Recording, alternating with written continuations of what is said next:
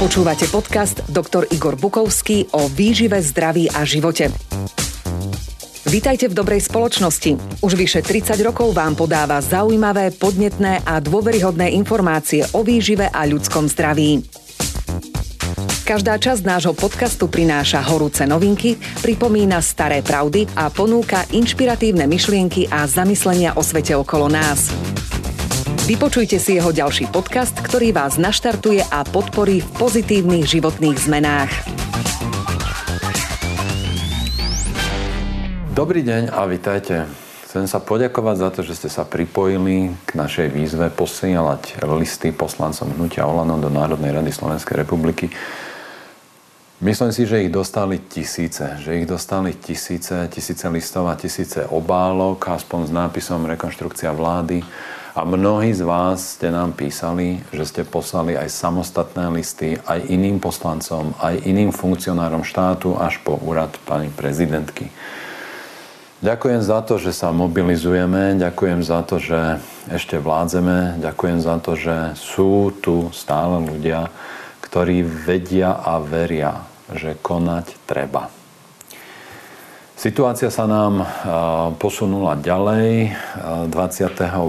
februára bol za mňa posledný termín pre poslancov hnutia Olano vymeniť predsedu vlády a ministra zdravotníctva. Keďže toto sa nestalo, ale bol predlžený núdzový stav a máme tu aj novú vakcínu, považujem za, považujem za čestné a a za seba dôležité povedať, čo budem robiť ďalej, ako sa na to pozerám a čo si o tom myslím. Takže e, vláda a poslanci idú po svojom. Poslanci Národnej rady Slovenskej republiky zahnutie Olano ignorovali tie naše verejné výzvy na výmenu predsedu vlády a ministra zdravotníctva. Myslím si, že hrajú skutočne o svoj, hrajú svoj boj o, o čas a svoju moc a svoje platy. Ale prehrajú svoj boj o politickú budúcnosť a budú zodpovední za všetky negatívne následky, ktoré vyvolali svojim svojou zbabelosťou, svojim oportunizmom, svojim posluhovačstvom, lokajstvom predsedovi svojho hnutia a všetkými zlými politickými rozhodnutiami, ktoré podporili mlčky alebo nahlas ale o tom na konci videa. Ja som v skutočnosti ani nič iné nečakal. Ja naozaj nie som tak naivný, aby som si myslel, že, že poslanci 28. januára slávnostne predstúpia a oznámia náhradného kandidáta na post predsedu vlády. Ale bolo potrebné ich vyzvať a dať im na to čas. Zapísali sme tu našu slušnú snahu do histórie a to je veľmi dôležité.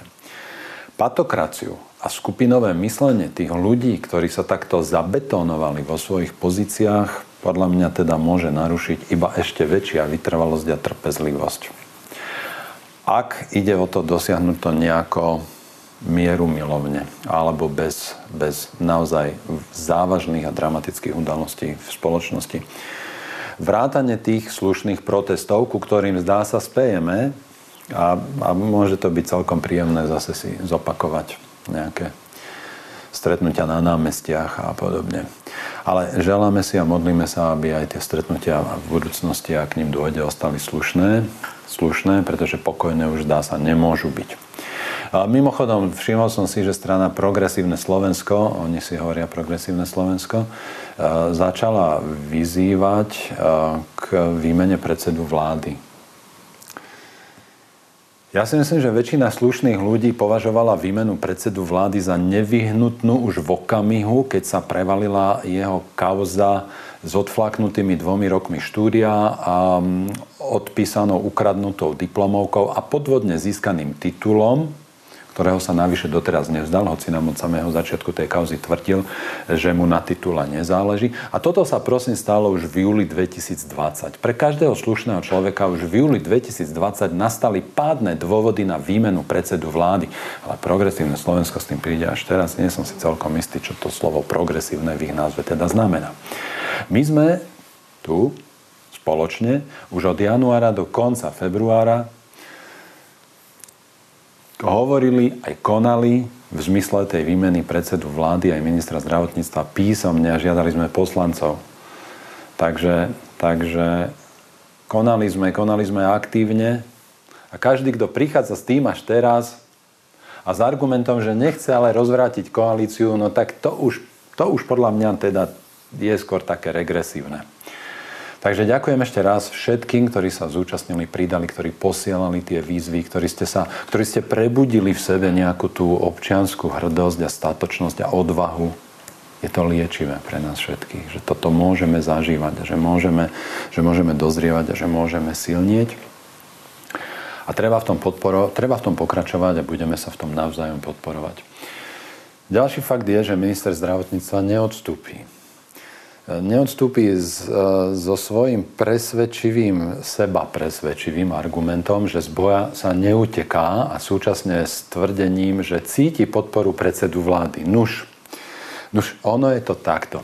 Čo by sme si pomysleli napríklad o hokejovom brankárovi, ktorý by v priebehu 10 minút dostal 12 gólov a keď by ho tréner chcel odvolať z ľadu, alebo teda dal jeho príkaz na to, aby sa vrátil na striedačku a šiel do šatne, tak ten tak ten brankár by sa postavil do prostredku klziska a začal by kričať medzi divákov, že on z, z ľadu neodíde, pretože z boja sa neuteká. Čo by si o ňom pomyslelo to obecenstvo? A čo by asi robilo? Ja si myslím, že by pískalo tak hlasno, až by sa pod ním ten ľad aj prelomil. A čo by urobil v takej situácii normálny tréner? Ak by brankár odmietol ísť z ľadu preč s argumentom, že po 12 góloch za 10 minút sa predsa z boja neuteká. Čo by urobil normálny tréner? Asi by poslal dvoch najväčších bitkarov z týmu, aby ho tam odvliekli odtiaľ a odnesli ho do šatne. A už by nikdy nedostal šancu nastúpiť. A tréner, ktorý to neurobí, nie je normálny. Nie je normálny tréner. A nezáleží mu na výsledku jeho týmu. Vlastne preto nie je normálny, že mu nezáleží na výsledku jeho týmu. Z boja sa neuteká môže povedať, vlastne, vlastne musí hovoriť každý človek, každý slušný človek, ktorý odmieta prijať tú pseudorealitu bláznov, ktoré sme vystavení už, už, už rok. Hoci, hoci, hoci nás dennodenne týrajú negatívnymi správami, strachom, vyhrážkami, aj spoločenskou a ekonomickou likvidáciou. Toto je to, čo si my máme hovoriť. Z boja sa neuteká, nedáme sa. Pán Krajčí je vraj dobrý človek, aj dobrý lekár, to ja neviem, ale asi práve preto sa nikdy nemal stať ministrom zdravotníctva. Je to len politické rozhodnutie, ktorému on sám uveril a podlahol. A navyše ho v tej pozícii udržiava človek, ktorý to celé ministrovanie, teda slúženie, vymyslel a spáchal. A následky Rozhodnutie, konanie týchto dvoch ľudí znášame my všetci už, už presne rok. A títo dvaja experti, ktorí premrhali nielen dôveru verejnosti a obrovské verejné financie, ale podľa svojich slov už použili aj atomovú zbraň, dostali na pokraj kolapsu nielen nemocnice, ale celú spoločnosť a krajinu a ešte aj dobré meno našej krajiny vo svete a ich zásluhou sa ocitá Slovensko čoraz častejšie už aj na stránkach zahraničnej tlače ako príklad katastrofálneho zlyhania v riadení súčasnej situácie. Ale minister zdravotníctva povie, že z boja sa neuteká a on cíti podporu predsedu vlády. A predsedu vlády už komentovať netreba, pretože jeho konanie by naozaj mala začať riešiť policia a príslušní lekári špecialisti, ale zdá sa, že aj jedni, aj druhí sa ešte stále z nejakých zrejme takých tých hierarchických dôvodov obávajú začať konať. Tajný nákup a vítanie neregistrovanej a v zátvorke ruskej, lebo toto vôbec nie je podstatné, či je ruská, alebo je ukrajinská, alebo je nemecká, alebo je tanzánska, alebo je akákoľvek. Podstatné je to, že je neregistrovaná. Toto si treba počiarknúť a zdôrazniť. Toto je to podstatné to vítanie tej, tej neregistrovanej vakcíny, nie, nie, nie som si celkom istý, či v tých správach, tých záberoch bolo vidno aj mávatka, alebo mávadla, správne po slovensky. Je nielen chrapunský pluvanec koaličným partnerom, ktorí o tom vôbec nevedeli, zdá sa, ale je to aj chrapunský pluvanec našim európskym partnerom. Ja neviem, čo si asi teraz pomyslia tí osobní kamaráti nášho terajšieho predsedu vlády, ako pani Angela Merkel alebo jeho parížský kamarát, pán prezident Francúzskej republiky Emmanuel Macron. A súčasne s týmto nákupom vniesli ešte ďalší obrovský konflikt do spoločnosti. A zase si treba pripomenúť aj toto. Bez predlženia núdzového stavu by tento bizarný politicko-spoločensko-ekonomický zločin nebol možný. Bez núdzového stavu by toto nebolo možné. Takže každý poslanec, ktorý hlasoval za predlženie núdzového stavu a ministerka spravodlivosti Slovenskej republiky, ktorá ho predkladala a emotívne obhajovala hysterickými argumentami, sú spolu zodpovední za všetky tie zahranično-politické, aj zdravotné, aj spoločenské následky tohoto, tohoto nákupu, ktoré, ktorému akékoľvek prívlastky už vlastne ani, ne, ani nemajú žiadny zmysel. Povedať, že je to obludné, povedať, že je to bizarné. Toto všetko, čo sa tu deje, to je panoptikum bizarnosti. To je skutočne pseudorealita. To, toto už zdravý rozum nedokáže chápať, ani absorbovať, ani rozumieť tomu, ako je možné, že v tom okolí terajšieho predsedu vlády sa ešte stále nenašiel nikto, kto by povedal a dosť.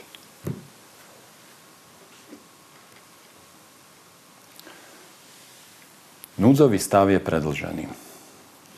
K tomu by som povedal asi iba toľko, že za seba ďakujem všetkým poslancom vládnej koalície, ktorí hlasovali proti Nebolo ich veľa. Myslím, že iba dvaja. A mena tých, ktorí hlasovali za, si budeme pripomínať, aby sme, aby sme nedovolili odpárať z ich životopisu a z ich čela zodpovednosť za to, čo sa deje a čo sa bude diať. Súčasťou našej situácie teraz je aj sprísnenie opatrení. Lockdown nefunguje. Lockdown nefunguje pri najmenšom teda na drámec menej devastačných opatrení, takže poradný orgán predsedu vlády poradil ešte viac pritvrdiť.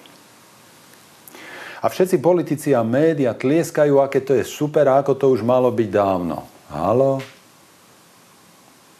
Nerozumieme súvislostiam? Nerozumieme ani napríklad prostému faktu, že Švédsko, ktoré teda Mesiace o ňom počúvame, ako je to najväčší darebák a ako je to krajina nezodpovedná ku svojim občanom a ako zanedbali dôležité opatrenia, lebo nemali žiadny prísny lockdown.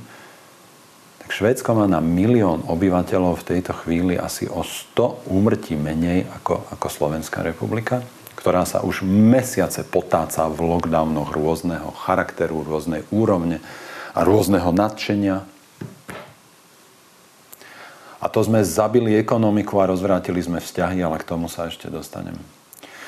Diskusná skupina mala riešiť najmä opatrenia na riešenie katastrofálnej situácie v nemocniciach, ktoré sú preplnené, pretože zlyhala primárna prevencia, teda imunita a podpora verejného zdravia. Do nemocnica dostávajú obezní ľudia, ľudia s hypertenziou, ľudia s cukrovkou a ľudia s chorobou zlyhávajúceho srdca v tomto poradí.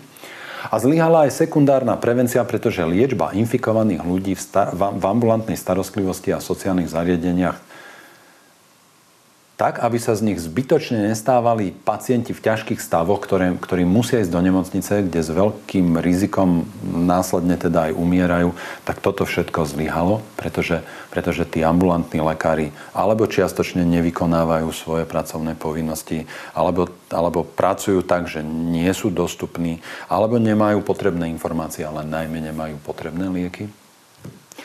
Prečítal som si celý text záverov tej, toho toho poradného orgánu nášho terajšieho predsedu vlády, aj menný zoznam. A povedal som si, že ak kvôli tomuto muselo rokovať 24 ľudí počas 4 dní a majú to byť ľudia s najväčším potenciálom na riešenie súčasnej situácie, tak potom sa už môžeme naozaj spoliehať iba na to, že ten vírus to na Slovensku prosto jedného dňa prestane baviť a úplne prirodzeným spôsobom aj vírus, aj infekcia, ktorú spôsobuje, začne ustupovať, tak ako je to v celom svete. Pretože ja nie som si celkom istý, či dostatok ľudí u nás má, má potrebné informácie a aktuálne informácie o tom, že počet prípadov, aj počet úmrtí v celom svete prudko klesá.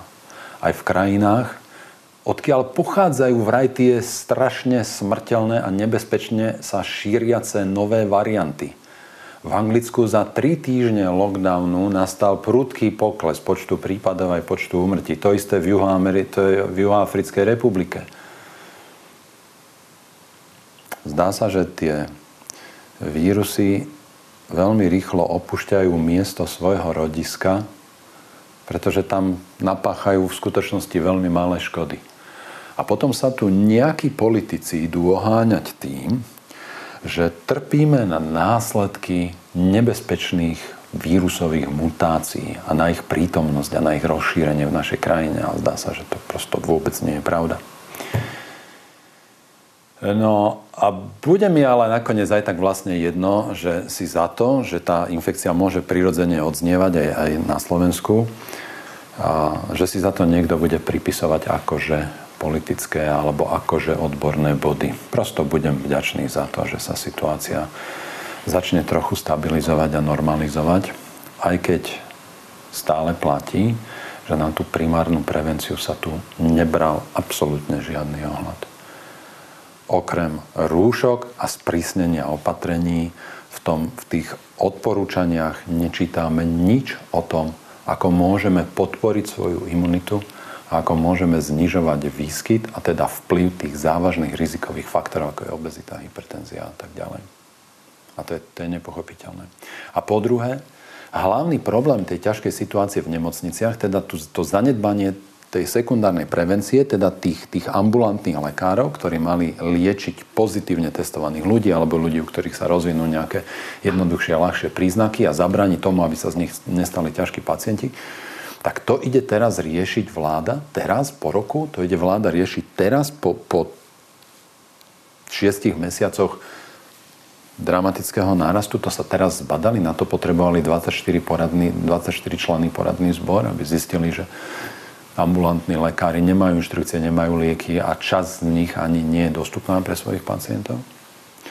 To teraz, idú, to teraz ide riešiť vláda až potom, ako nedávno moji dvaja hostia v našom rozhovore povedali, že tá situácia je takáto. Aké sú z toho východiska? Aké sú, aké sú východiska z tejto situácie tak politicky, spoločensky? Sme, sme zastrašovaní tým, že referendum o predčasných parlamentných voľbách bude neústavné. No No ak nám toto budú tí ústavní právnici, ktorí mali bojovať za naše ústavné práva, tvrdiť ešte, ešte chvíľu, tak sa obávam, dostanú na zoznam ľudí, ktorí sa stávajú spolu s odpovednými za ďalšiu eskaláciu spoločenského hnevu a napätia a, a, a, a následného možného výbuchu a, a, a naozaj nežiaducich procesov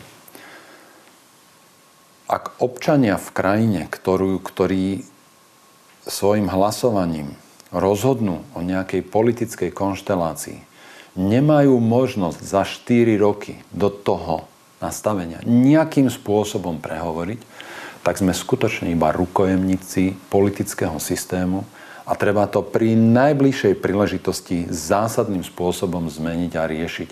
A preto, či už pôjde o predčasné, politi- pred, predčasné parlamentné voľby alebo o normálne parlamentné voľby, budem voliť iba strany, ktoré prídu so zásadnými zmenami volebného systému a zásadnými zmenami politického systému a usporiadania v našej krajine. Pretože všetci ostatní budú iba podvodníkmi, ktorí, ktorí hrajú o predlženie toho status quo, o predlženie toho stavu, ktorý podľa všetkého vlastne tým politickým stranám nakoniec vzájomne vyhovuje.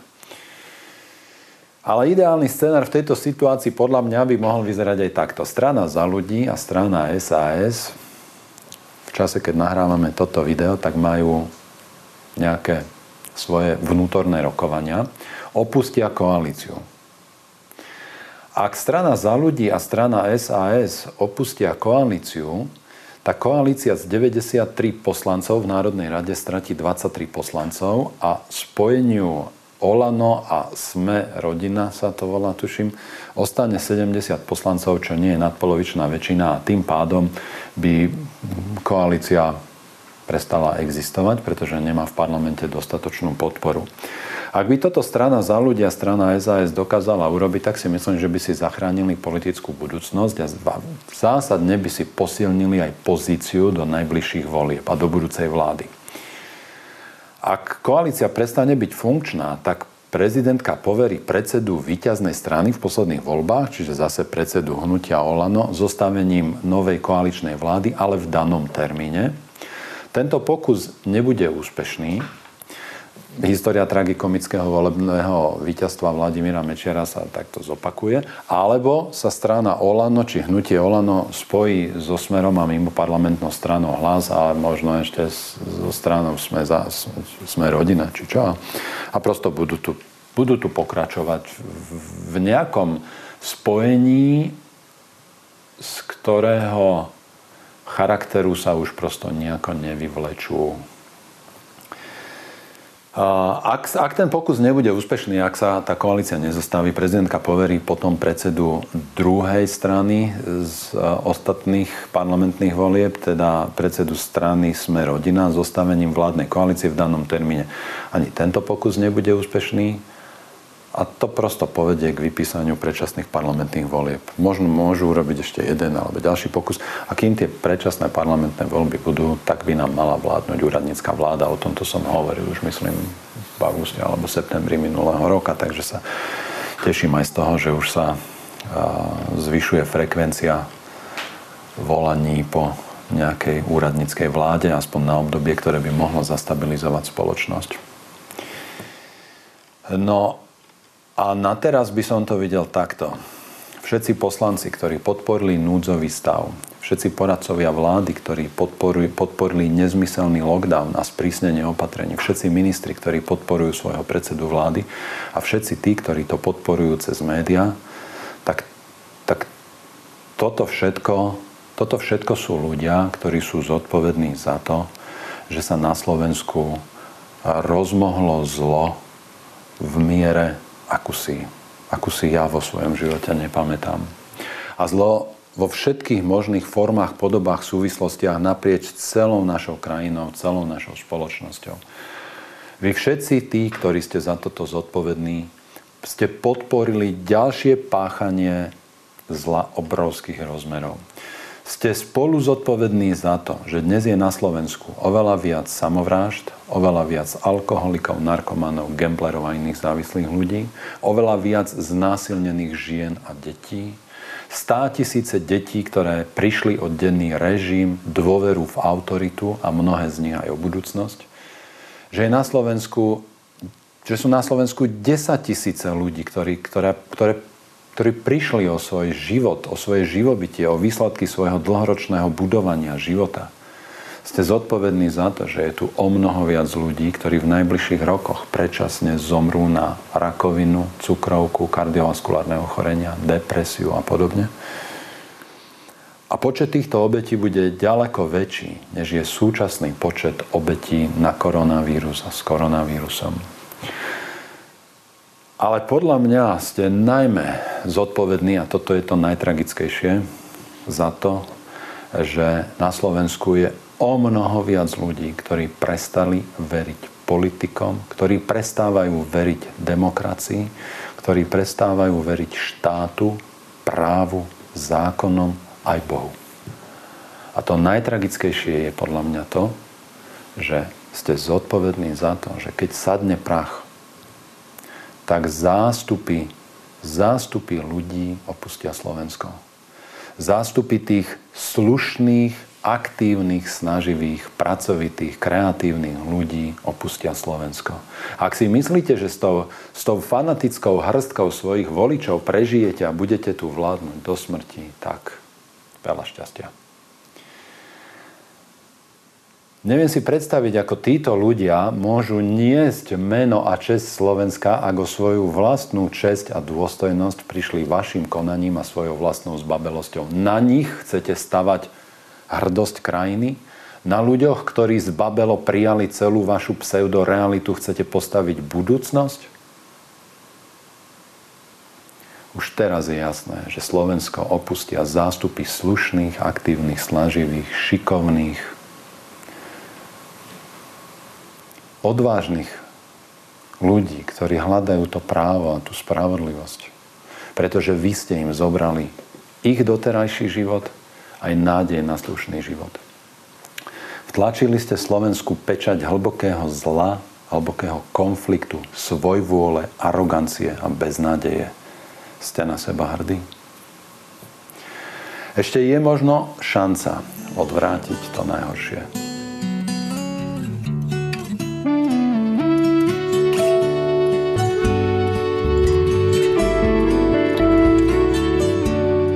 Ďakujeme, že počúvate podcasty Dr. Igor Bukovský o výžive, zdraví a svete okolo nás. Tento podcast vyrábame vďaka tomu, že ste si kúpili knihy doktora Bukovského. Ďalšie dôležité informácie o výžive a zdraví nájdete na stránke www.encyklopedia.akv.sk a na YouTube kanáli Dr. Igor Bukovský.